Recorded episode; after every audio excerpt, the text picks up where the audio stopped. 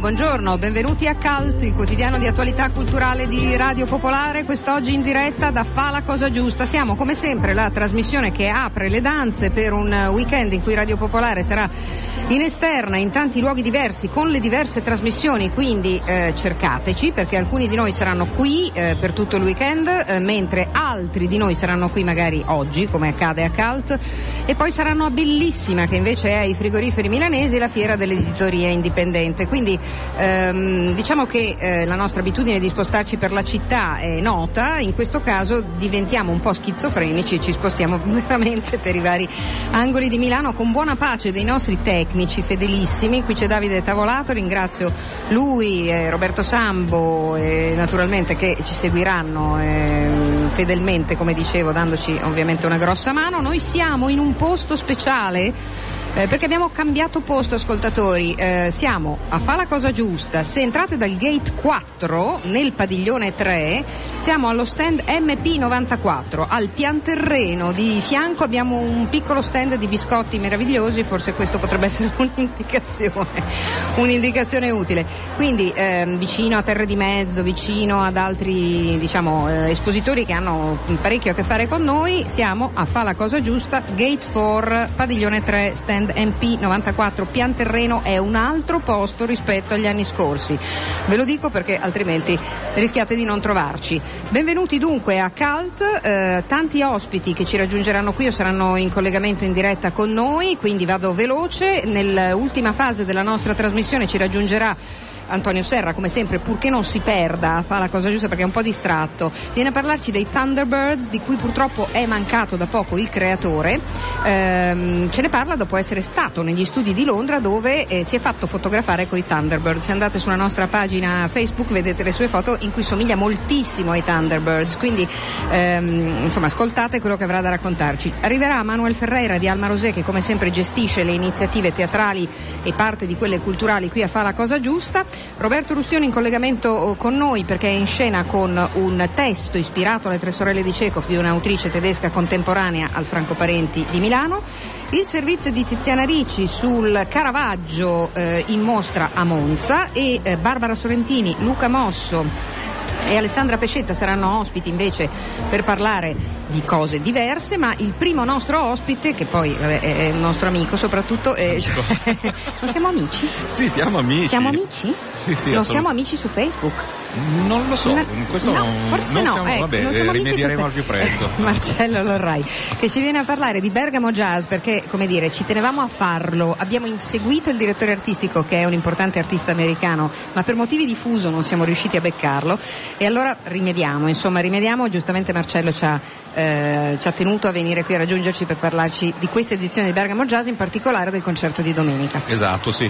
Bergamo Jazz, 38esima edizione, e potremmo sorridere sul fatto che sembra che per essere direttori artistici di Bergamo Jazz si debba obbligatoriamente essere dei trombettisti, perché dopo le edizioni dirette da Paolo Fresu e le edizioni dirette da Enrico Rava, eccoci alla prima edizione diretta dal notissimo Dave Douglas. 38esima edizione, che è iniziata ieri sera al Teatro Sociale di Bergamo Alta con Franco D'Andrea. Tra l'altro, quella dei pianisti, di notevoli pianisti, è una delle caratteristiche del programma di quest'anno. Franco D'Andrea ieri sera, Jerry Allen questa sera, ma ci sarà anche un grande sassofonista che è Gio Lovano, un altro grande pianista domani sera, Kenny Barron. Da questa sera il festival si trasferisce dopo l'apertura appunto ieri sera al Teatro Sociale, nella sua sede storica, nella nobile cornice del Teatro Donizetti di Bergamo invece bassa, domenica sera il festival presenterà il quintetto di Louis Moholo. Louis Moholo è una leggenda batterista sudafricano, leggenda della diaspora sudafricana jazzistica in Europa. La storia in grande sintesi è questa: nei primi anni 60 in Sudafrica si forma un gruppo composto da sudafricani neri ma anche da un pianista bianco, cosa che complica enormemente le cose in quel Sudafrica dell'apartheid. Difficoltà, angherie eccetera, fanno decidere al gruppo di approfittare di un invito a un festival in Europa nel 1964 ad Antibes per prendere la strada dell'esilio, e questo gruppo di musicisti, che incontra poi altri sudafricani della diaspora jazzistica arrivati in altri momenti, vengono adottati dalla nuova scena del jazz inglese. Il destino si accanisce contro questi musicisti perché, oltre ad averli costretti all'esilio, fa morire prematuramente via via tutti tranne Louis Moholo, che da 10 anni, caduto l'apartheid, è tornato tra l'altro a vivere in Sudafrica, ma che per fortuna spesso viene in Europa con un suo gruppo europeo a tenere alta la tradizione di questa storia e del repertorio dei Blue Notes. Questo era il gruppo di questa formazione che arrivò in Europa nel 1964.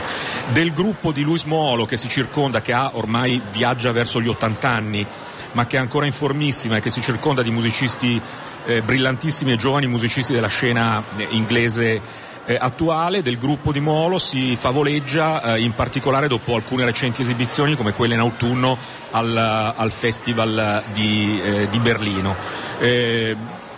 Potremmo dire poi per concludere che è un tipo di musica molto avanzata, ma nello stesso tempo che è nutrita da quello che tradizionalmente ha fatto il fascino del jazz sudafricano, cioè tutta una componente di musica popolare, di melodie provenienti dalle township eccetera, che si sono combinate con il jazz in un mix che non ha lasciato indifferenti i jazzmen europei che sono entrati in contatto con questa musica, non ha lasciato indifferenti tanti appassionati che sono ancora estremamente legati a questa storia. Benissimo, allora Marcello, grazie davvero per averci fatto venire la voglia, insomma, di andare tutti quanti a Bergamo domenica sera. Domenica sera dunque Bergamo Jazz Festival, ma però il Bergamo Jazz Festival comincia oggi. È cominciato ieri sera, come dicevi, col concerto di Franco D'Andrea. Il programma serale si svolge al Donizetti, ma sono anche degli appuntamenti pomeridiani che sono di non poco interesse, tra l'altro. E appunto domenica sera conclusione al Teatro Donizetti. Benissimo, tutto quanto ovviamente sul sito di Bergamo Jazz. Grazie Marcello Lorrai. Grazie a te.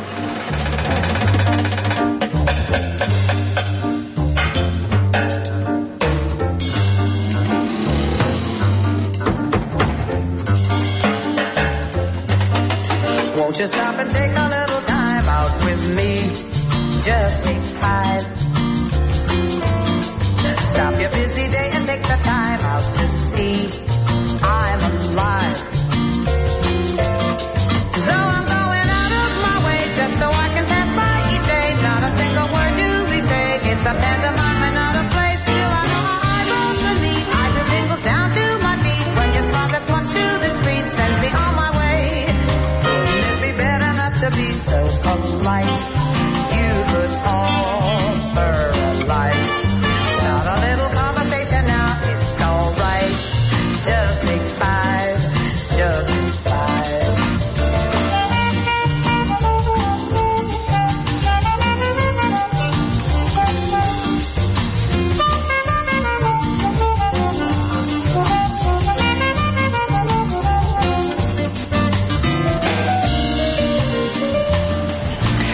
Insomma, trancio brutalmente il pianoforte di Take 5 con Dave Brubeck, mi fa un po' male, però... però sono molto felice di vedere che Luca Mosso ce l'ha fatta a trovarci. Buongiorno Barbara Sorrentini. Buongiorno. Sì, in effetti è stata un po' veramente un'esperienza ne scioccante. Ne approfittiamo per dire, Barbara, che siamo aiutami. Al padiglione 3, lo stand MP94. Io l'ho detto anche a Luca Mosso, se ti dicono di salire, non salire, l'hanno costretto, quindi è un... Anche a me. Però il nostro direttore l'ha lasciato scendere. È il direttore. Questi privilegi, vabbè, comunque insistete, esatto, venite giù. Allora, parliamo di un film che insomma è un po' una cosa una cosa particolare, si chiama Le Mille e una Notte, Arabian Nights, probabilmente ne avete sentito parlare molto, il regista è il portoghese Miguel Gomes, sono 3 volumi, 3 film insomma di una durata abbastanza corposa. Oggi esce, anzi è uscito ieri perché oggi è giovedì, oggi esce il primo volume. Miguel Gomes tra l'altro è qui a Milano, stasera sarà l'Anteo alle ore 20, perché c'è qui Luca Mosso, oltre a essere un critico cinematografico, lui con il Milano Film Network, per cui tutta questa rete di festival, ha deciso di distribuirlo, quindi insomma un'operazione coraggiosa ma di cui vi siamo grati perché sennò questo film non si sarebbe visto. Perché lo avete questa scelta coraggiosa, come mai? Allora, non essendo noi distributori di mestiere, lo facciamo per passione, finché riusciamo, diciamo così. Il film ci è piaciuto molto, è un film che ci ha convinto già alla visione di Cannes. Io a Filmmaker l'abbiamo scelto come serate d'apertura e poi c'erano le condizioni per distribuirlo in Italia e abbiamo fatto questo azzardo, perché è chiaro che è un film molto impegnativo da presentare non agli spettatori, è un film molto impegnativo da presentare agli esercenti, perché si trovano 3 film da programmare, 3 film di 2 ore e che dentro le programmazioni un po' formattate dei cinema italiani di questo periodo sono un po' ingombranti. Per lo spettatore invece non lo è. Esatto, perché restano incantati gli spettatori guardando questo film, perché di fatto è una magia che va tra presente, passato, fiaba, realtà, fantasia e rimandi appunto alle notti arabe e quindi appunto è già questo particolare. Ma perché Gomes appunto è considerato comunque già un regista culto, già dal suo primo film Tabù che era arrivato in Italia?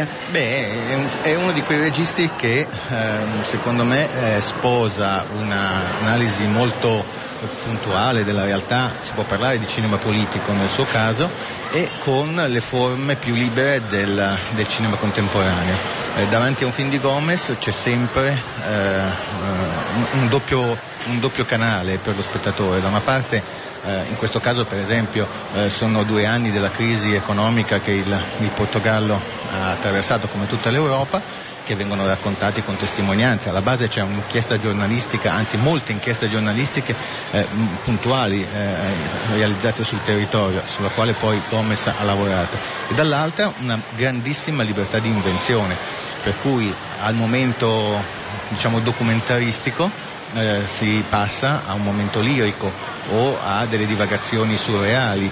È quell'idea molto giusta secondo me che la realtà per essere portata allo spettatore del cinema può e deve in qualche misura essere reinventata.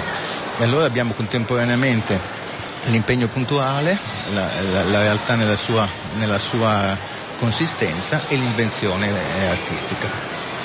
Arriva quindi il volume 1 inquieto, sale di qualità, immagino, no? Beh, tanto stasera l'Anteo alle 20. Noi lo andremo a intervistare oggi pomeriggio, quindi poi lo faremo ascoltare. L'ultimissima cosa in un minuto, gli altri volumi quando arriveranno? Voi?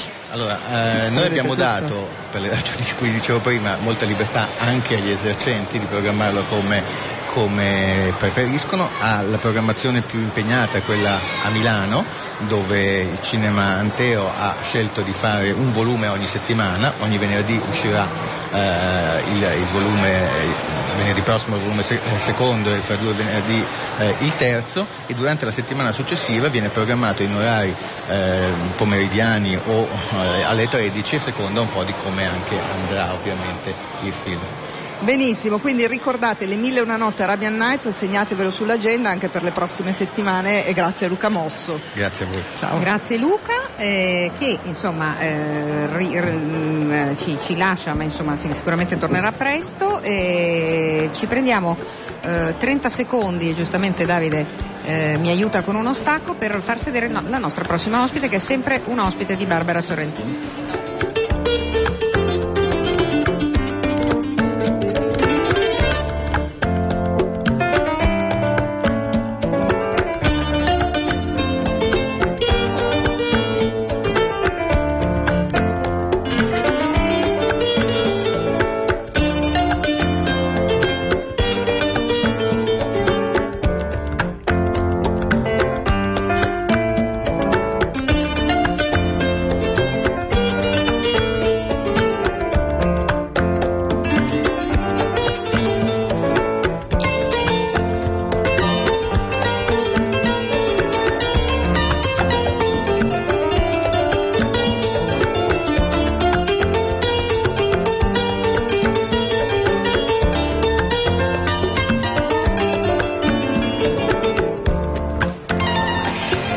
Barbara, dunque, cioè adesso cambio anche di sesso di ospite. Cambio di sesso, ma cambio, ma poi non tantissimo, perché Milano Film Network in qualche modo è nella rete dei festival che comprende anche Sguardi Altrove, e tra l'altro è presente con varie iniziative, workshop, insomma varie cose.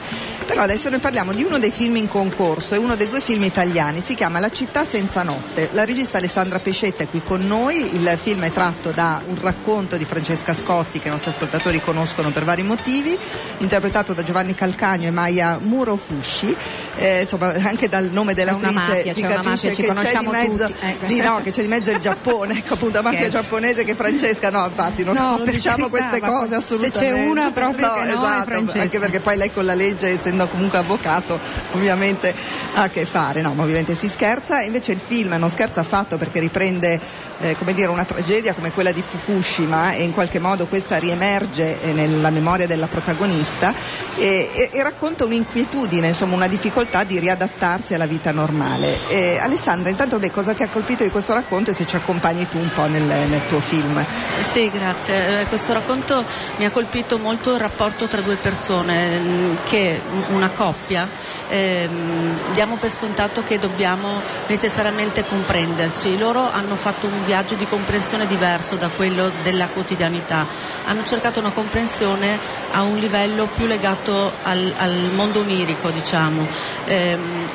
La difficoltà era il fatto che fossero due persone appartenenti a due culture diverse, quindi una donna giapponese e un uomo siciliano, quindi comunque nella nostra concezione un uomo che è molto legato alla tradizione, e lui cerca di portare questa donna a una trasformazione, a un adattamento semplice in terra siciliana, e lei tra l'altro arriva direttamente da Fukushima. Ecco, nel racconto la storia è capovolta nel racconto di Francesca, perché è una donna italiana con radici giapponesi che va in Giappone e si incontra con un uomo giapponese.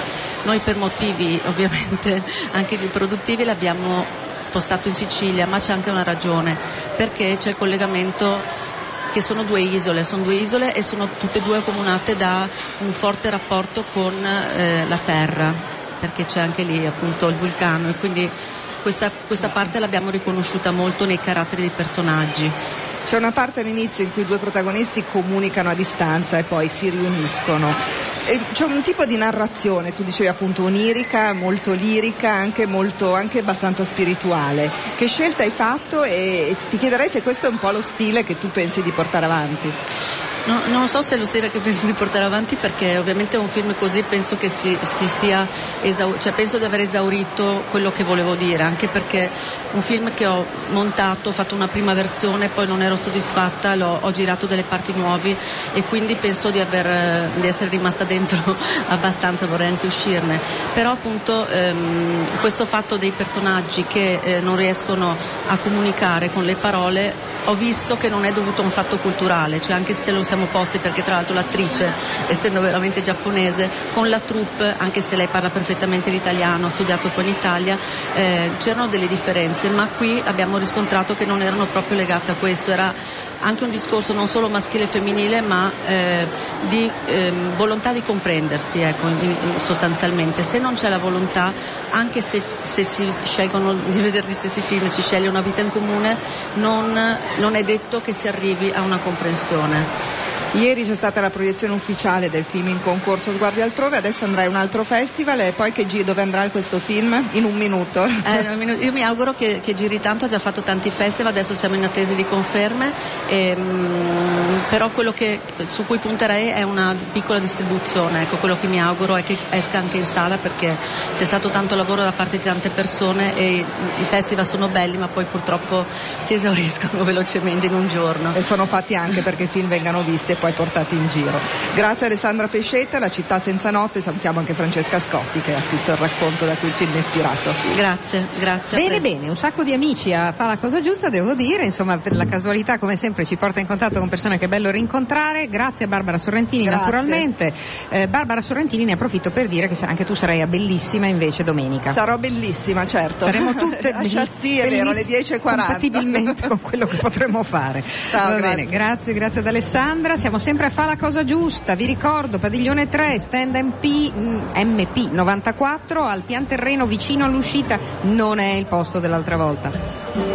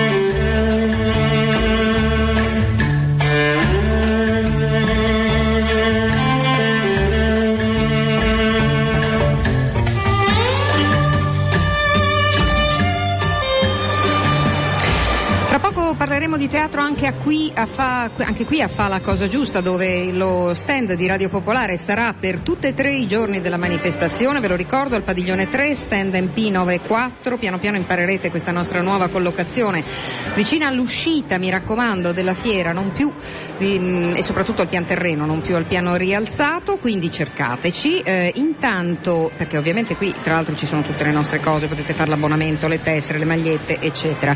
Tra poco parleremo, dicevo, di teatro, anche perché come sempre c'è un nutrito programma di attività culturali e teatrali con due dei protagonisti già da tempi non sospetti dell'attività culturale di Fa la Cosa Giusta. Prima però avevamo un appuntamento con un amico e con un artista di vaglia, Roberto Rustioni, buongiorno.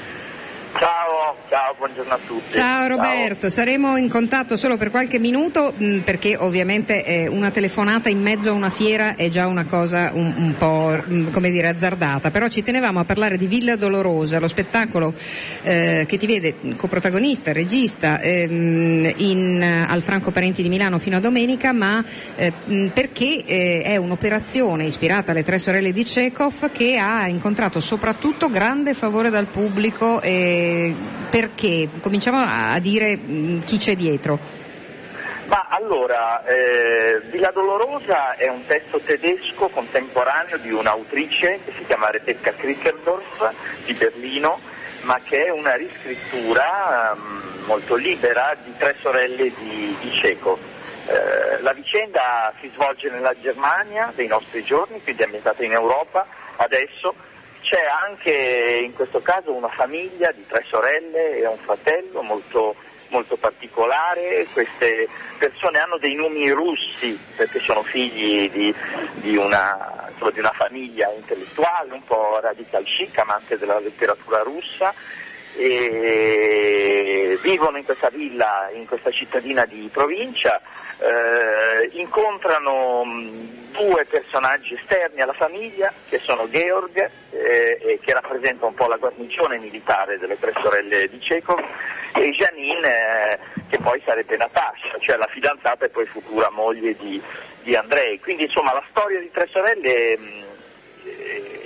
rimane sostanzialmente, però con uno spirito assolutamente nuovo, contemporaneo, più vivace, più brillante, nonostante il titolo Villa Dolorosa il testo è una commedia molto ironica, molto divertente, dove però dietro si ritrovano le qualità, i caratteri dei personaggi anche originali, cecoviani, e anche una certa densità di temi, no? Che sono legati all'identità, al rapporto, ai rapporti erotici, al lavoro, alla ricerca della felicità, insomma tutta una serie di temi, di questioni che con grande leggerezza vengono portati avanti attraverso 3 anni di vita di questi personaggi, scanditi insomma da 3 compleanni, che sono insomma i compleanni di Irina, di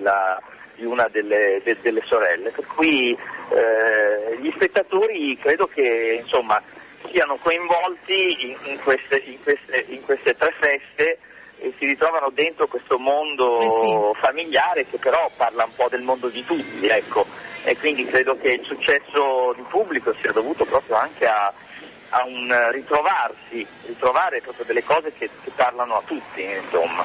Sì, infatti, credo proprio che si siano abbattute, non so se alcune pareti in termini teatrali, ma sicuramente alcuni dei limiti che talvolta ovviamente una scrittura straordinaria come quella di Čechov però presenta per ovvi motivi di epoca e di cronologia, di accadimenti, di linguaggio. Quindi un'operazione davvero interessante, anche un modo per scoprire come i drammaturghi contemporanei possano non solo elaborare evidentemente drammaturgia completamente ex novo, ma ispirandosi ovviamente ai grandissimi restituircela rinnovata. Fino dunque a domenica in scena al Franco Parenti di Milano, Villa Dolorosa. No, fino a giovedì 24 marzo. Fino a giovedì scusami. Della prossima settimana. Allora c'è più tempo, meglio, perché così, anche perché siete appunto in una delle sale, nella sala 3, quindi insomma bisogna prenotarsi, anche perché come vi dicevo sta andando bene. Quindi grazie a Roberto Rustioni, a risentirci. Grazie a te, Ira. Ciao.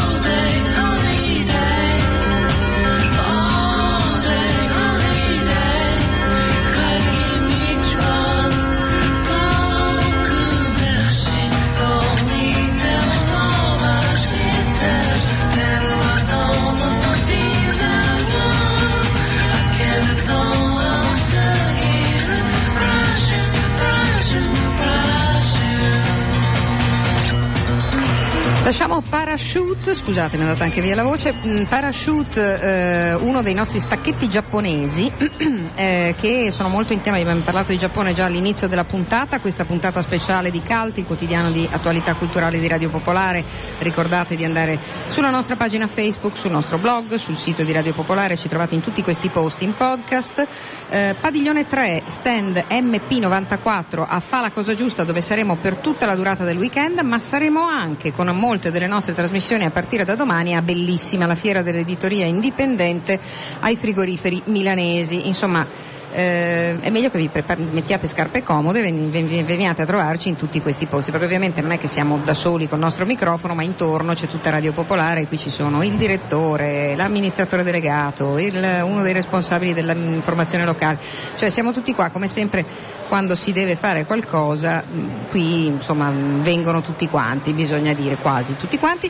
E a questo punto do il benvenuto insomma a due, dicevo, protagonisti di Fa la Cosa Giusta ormai da tanti anni. Buongiorno, guardate, presentatevi a vicenda, così non dico sciocchezze sui ruoli. Allora io presento esatto, ciao, la direttrice del programma culturale Elena Parasilitti di Terre di Mezzo.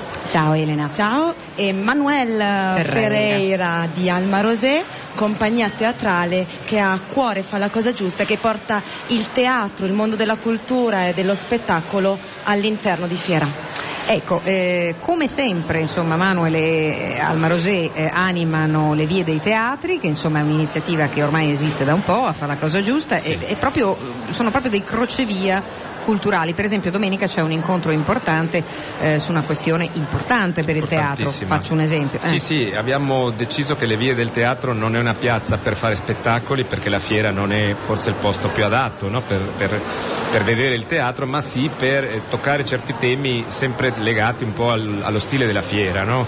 Domenica ci sarà questo incontro su i diritti d'autore e su queste novità, nel senso sulle novità, sulle alternative alla classica SIAE. Oggi ci hanno confermato che parteciperà anche la SIAE. E quindi questa è una notizia, perché la SIAE non è mica esatto. No, però cioè, ci sembra, questo è stato un gran lavoro che sta facendo il Comune di Milano, che sta tentando di mettere insieme, no? Per cui l'incontro non sarà, come dire, per creare una polemica sterile, ma bensì per capire quali sono i meccanismi di una nuova, come dire, possibilità che non sembri solo una unica strada come la SIAE. Poi ci sarà all'interno di quell'incontro si racconterà sullo sportello unico che il Comune di Milano è riuscito a attivare, e si parlerà brevemente anche delle convenzioni teatrali che questa è un palloncino, okay. Non preoccupatevi, tutto bene, che quest'anno le convenzioni dovrebbero essere rinnovate. E poi abbiamo degli incontri che siamo fieri, nel senso che almeno il tema venga trattato, che ogni giorno abbiamo dedicato a un tema. Il primo, oggi, abbiamo dedicato tutto all'investimento privato nel teatro. Sì. Quindi facciamo un incontro sul tax credit, che è una cosa che insieme a Cresco, che è un coordinamento di compagnie a livello nazionale, stiamo tentando di portare una proposta un po' più strutturata su come portare l'esperienza tax credit verso il teatro a livello nazionale. E dopodiché ci sarà uno speed date one-to-one tra aziende e compagnie teatrali. No. Quello che fanno al Fringe di Edimburgo fanno una giornata in cui i teatranti si incontrano con i possibili acquirenti degli spettacoli. Tentiamo che sia molto pratico, che sia davvero, che dia delle soluzioni a un teatro che è molto intenso a Milano, affaticato come tutte le cose culturali, però pensavamo che la cosa migliore a fare la cosa giusta è fare questa edizione zero di questo speed date, che diventi forse una formula, visto che si tratta della fiera di stili sostenibili. E poi sabato il programma punta tutto su delle esperienze di teatro fuori dai teatri, e avremo con noi Effetto Larsen che fa un laboratorio, e poi abbiamo un incontro tra tre formule che sono, come dire, che fanno teatro in maniera più performativa e che mettono insieme i componenti della città. Sono Urban Games Factory e Impronte Playback Theater, e all'associazione I Links con un progetto Habitat. Quindi abbiamo invitato le persone sia a fare un laboratorio, ma sia a ascoltare nuove formule di teatro fuori dai teatri. Quindi a grandi linee questo sarà quello di questi giorni. Bene, Elena, ovviamente il programma culturale di Fa la Cosa Giusta, noi apriamo insomma la serie di dirette da qui, vi ringraziamo insomma Fa la Cosa Giusta di ospitarci ogni anno, è sempre piuttosto nutrito, ci sono ovviamente tutti gli incontri sui libri, sulle uscite non solo di Terre di Mezzo che è partner storico, ma raccontaci tu.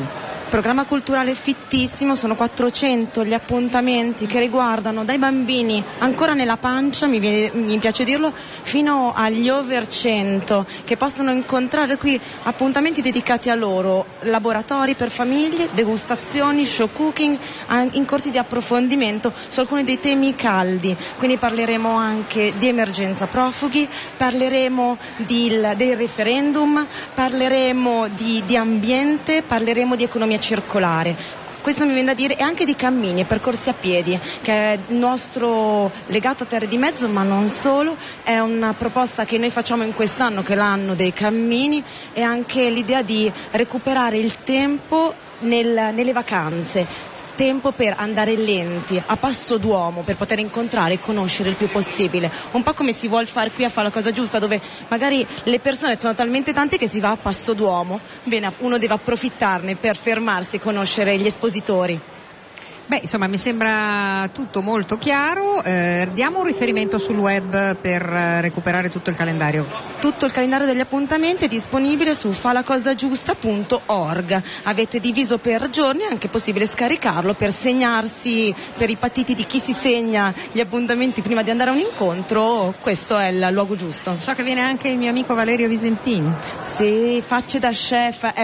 Siamo molto orgogliosi di questo appuntamento che si terrà domani pomeriggio. Critico gastronomico anonimo del Corriere della Sera, quindi arriverà come al solito col passamontagna. Sì, arriverà mascherato, e infatti la prima domanda che mi ha fatto è: io so che faccia, come fa? Infatti penso che farò una brutta fine uscendo da qua, perché dopo averlo detto, ecco, per cui non è.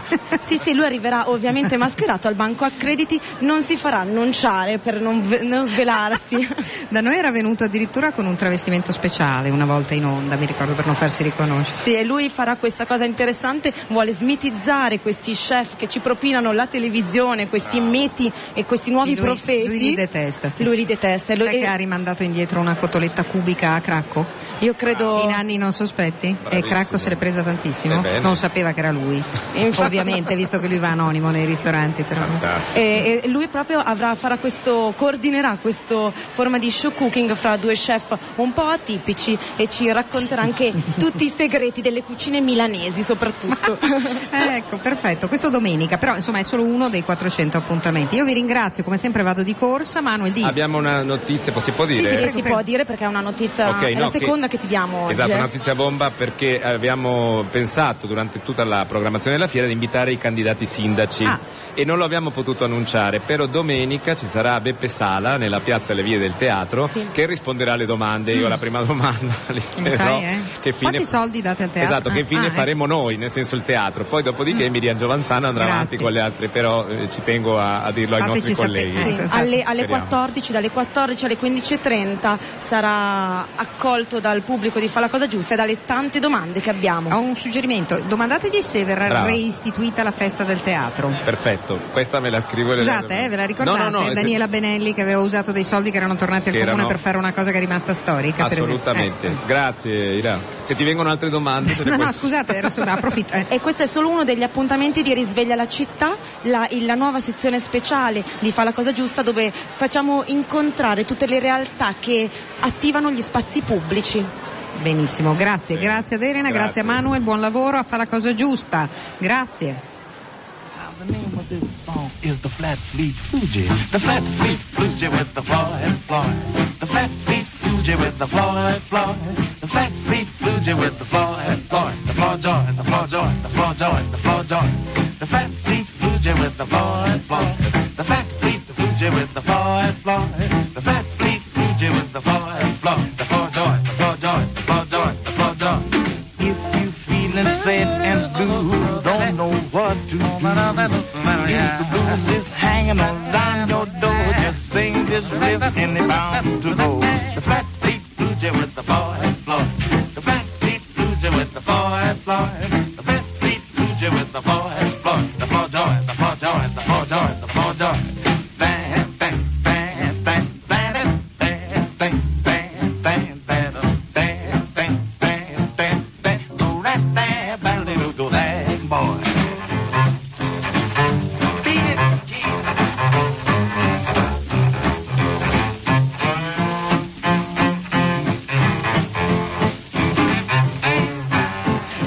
La flagellazione del Cristo del Caravaggio del Museo di Capodimonte, dipinto esposto alla Reggia di Monza nel Salone delle Feste al Piano Nobile fino al 17 aprile, a ingresso libero. Il servizio di Tiziana Ricci.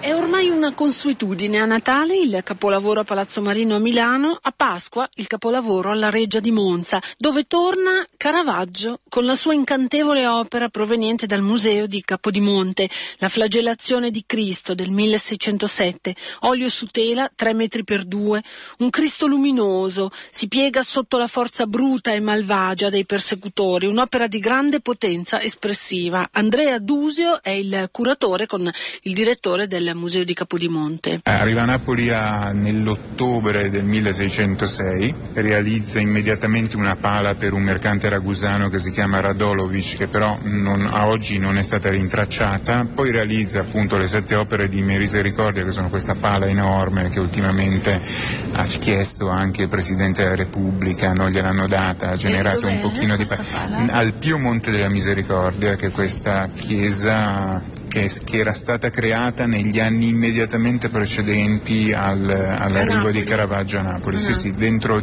alla parte antica, ai quartieri, alla parte greca della città, ai quartieri più antichi ancora dei quartieri spagnoli. Così come questo dipinto, perché anche questo viene dalla chiesa, in realtà è a Capodimonte dal 72, ma viene dalla chiesa di San Domenico Maggiore, che era il convento domenicano di Napoli, convento in cui erano stati personaggi formidabili come Tommaso Campanella e come Giordano Bruno, per cui era un luogo anche, non dico di dissidenza religiosa, però di apertura verso delle posizioni un pochino eterodosse rispetto al pensiero della Chiesa di allora.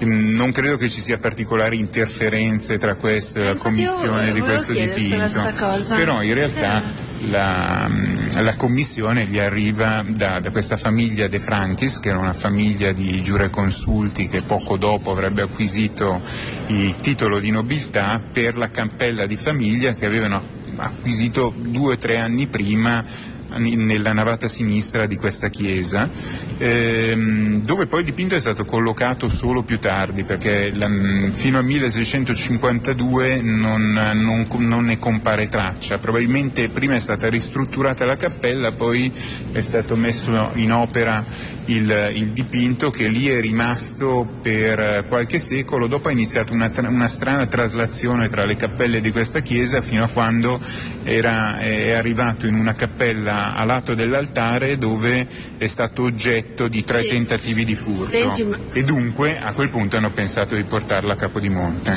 La potenza è del Cristo, perché sembra è un Cristo michelangiolesco, in cui Caravaggio sembra recuperare la lezione del manierismo e della classicità nello stesso tempo.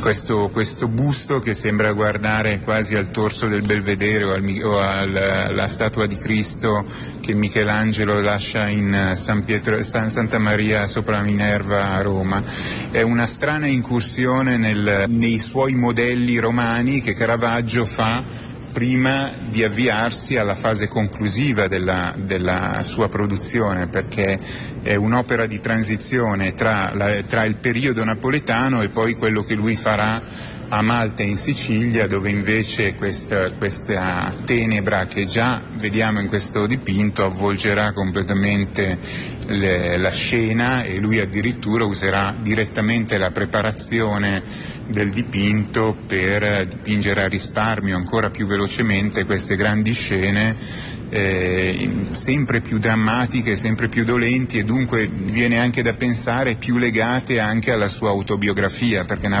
Caravaggio arriva a Napoli e poi fa questo periplo degli ultimi suoi 4 anni che lo porterà poi a morire a Porto Ercole, perché deve fuggire dalla condanna al bando capitale che ha subito a Roma, che era l'equivalente della condanna a morte. Questa drammaticità la mette nei dipinti, sì, assolutamente. C'è uno sfondamento dell'autobiografia nell'opera, che anche a voler essere proprio il più rigorosi dei filologi è innegabile. Ed è un dipinto che lascia davvero senza fiato, come dicevamo, per la sua potenza espressiva. Roberto Scanagatti è il sindaco di Monza ed è anche il presidente del consorzio Villa Reale e sicuramente si è speso molto in questi ultimi tempi perché la Reggia restasse un punto di riferimento culturale. Sindaco, il trionfo della bellezza qui. Sì, verrebbe da dire un'opera nell'opera, no? Nel senso che all'interno di questo bellissimo complesso che è costituito da Villa Reale, poi il salone principale, questa opera straordinaria di Caravaggio che ha un impatto anche dal punto di vista, verrebbe da dire fisico, davvero straordinario, davvero...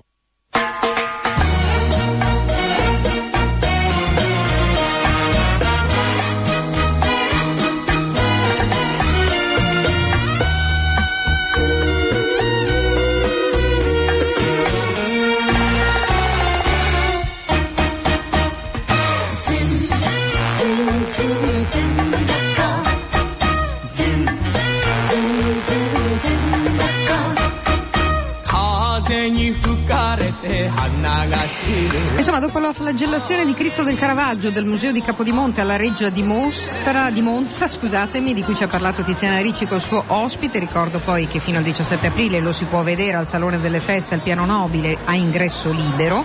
Noi parliamo invece di un viaggio che fece Antonio Serra un po' di mesi fa e purtroppo anche di una notizia triste, insomma. Ahimè. Una grande mente ci ha lasciato sì. L'inventore, il creatore dei Thunderbirds. Ciao Antonio. La creatrice, perdonami, sì. No, nel senso che erano una coppia, Jerry e Sylvia Henderson.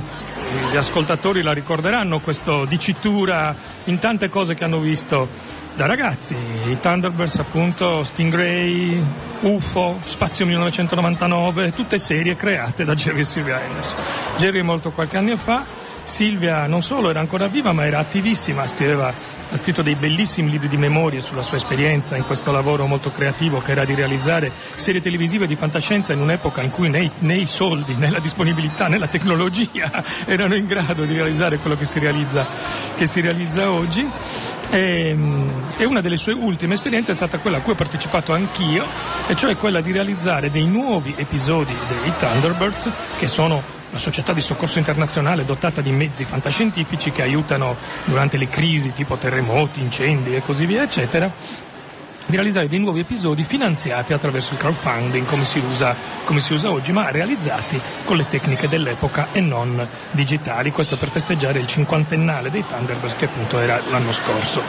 Io sono stato sul set, non ho incontrato Silvia che anziana era a casa sua giustamente, ma ho incontrato alcune delle persone che hanno collaborato con lei in passato, ho potuto parlare con queste persone giovani che invece si stavano occupando di rimettere i Thunderbirds sui fili, di riappendere le marionette ai loro fili per poter rifare quello che c'era in passato. È difficile immaginare, ma facendo una cosa con delle marionette in scala bisogna usare almeno 3 scale diverse di oggetti, per cui ogni cosa deve essere fatta in 3 formati diversi per poter apparire poi sullo schermo in maniera dinamica e far credere che le cose si stanno svolgendo fluidamente e così via. Insomma, un'esperienza per certi versi straordinaria e anche molto molto divertente.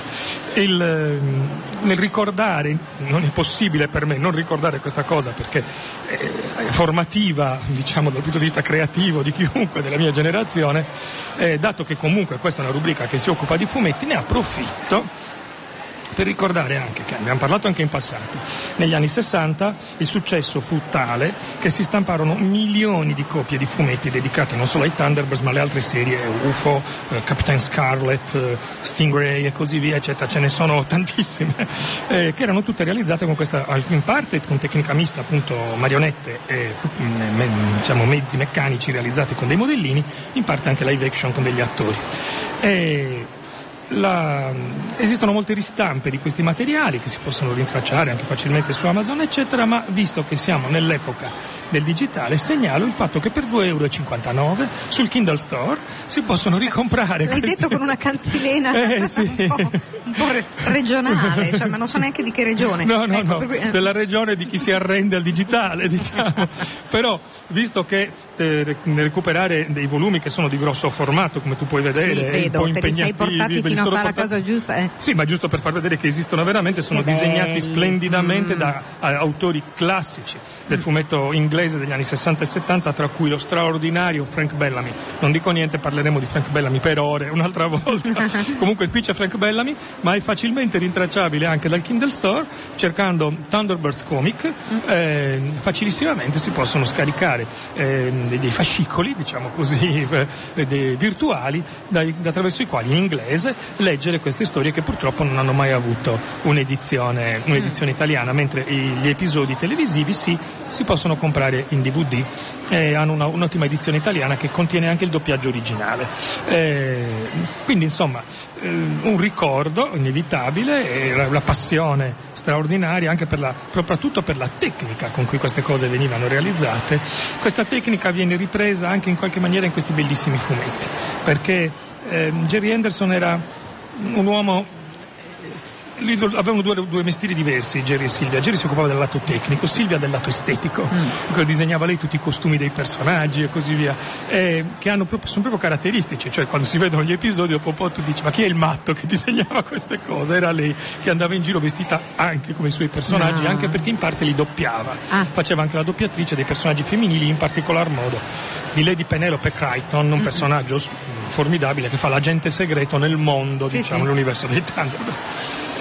Mentre Jerry si occupava del lato tecnico, e quindi in questi fumetti c'è questa stessa passione, una perizia tecnica nel realizzare i disegni, nel disegnare i mezzi e così via, e una grandissima fantasia nel creare il mondo, l'abbigliamento, il look di questo universo che all'epoca appariva possibile e, come dire, pieno di speranze, diciamo così, no? Le storie sono ambientate nel 2065, perché era il 65, erano ambientate 100 anni nel futuro. Oggi chiaramente sappiamo che le cose non andranno in questo modo, i Thunderbirds non ci saranno, ciononostante la passione delle persone, secondo me, che ha alimentato il crowdfunding è stata straordinaria e mi ha fatto piacere, nonostante tutto, far parte di questa cosa. Ecco, tutto. Senti, qua, visto che molti dei nostri ascoltatori sono già andati su Facebook, sulla nostra pagina, a vedere le tue due foto che fanno riderissimo, cioè sono bellissime. Senti, ma che effetto ti ha fatto andare lì e vedere, sei lì con una astronave, con uno dei pupazzi? No, non mi ha fatto effetto, io sono andato lì e avendo pagato, ci tengo a precisare, certo. Per partecipare a questa cosa ho anche girato una scena. Ce l'hai? No, non ancora, perché il montaggio finale di tutte queste cose deve ancora arrivare, ma dobbiamo assolutamente anticiparla quando arriva. Ho girato la scena appunto con Parker, facevo Parker, ho animato il pupazzo di Parker, il maggiordomo di Lady Penelope, in una scena dove loro due sono a bordo della loro Fab One, la favolosa Rolls Royce fucsia. Sono però nella versione subacquea della Rolls Royce fucsia. Mamma che invidia. Ecco, comunque insomma noi aspettiamo che esca questa sequenza che tu arriverà quando arriverà, e ne parleremo abbondantemente. Grazie dunque ad Antonio Serra, come sempre, che tornerà venerdì prossimo in questa versione della sua rubrica storica di fumetti a caldo in generale in tutte le trasmissioni culturali di Radio Popolare da più di 15 anni a questa parte. Noi siamo anche con le prossime trasmissioni a Fa la Cosa Giusta al padiglione 3 stand MP94, siamo vicini all'uscita, al piano terra, non è il posto delle altre volte, quindi orientatevi, insomma, chiedete dove siamo. Noi vi aspettiamo evidentemente qui, perché ci sono le nostre magliette, le nostre mantelline impermeabili, ci sono tutti i nostri gadget, ci sono tantissimi di noi. Questa è la sigla di Cult, fra poco le notizie di Radio Popolare, vi diamo appuntamento a lunedì alle 11:30 con Cult, oppure sul web, ovviamente, sul blog, sulla nostra pagina Facebook, sul sito di Radio Popolare. Invece domani, oltre che a Fare la Cosa Giusta, Radio Popolare è anche a Bellissima, con molte delle sue trasmissioni, ai frigoriferi milanesi, alla fiera dell'editoria indipendente. Ci saremo anche noi. A risentirci da Ira Rubini, ciao ciao, grazie a Davide Tavolato, ciao!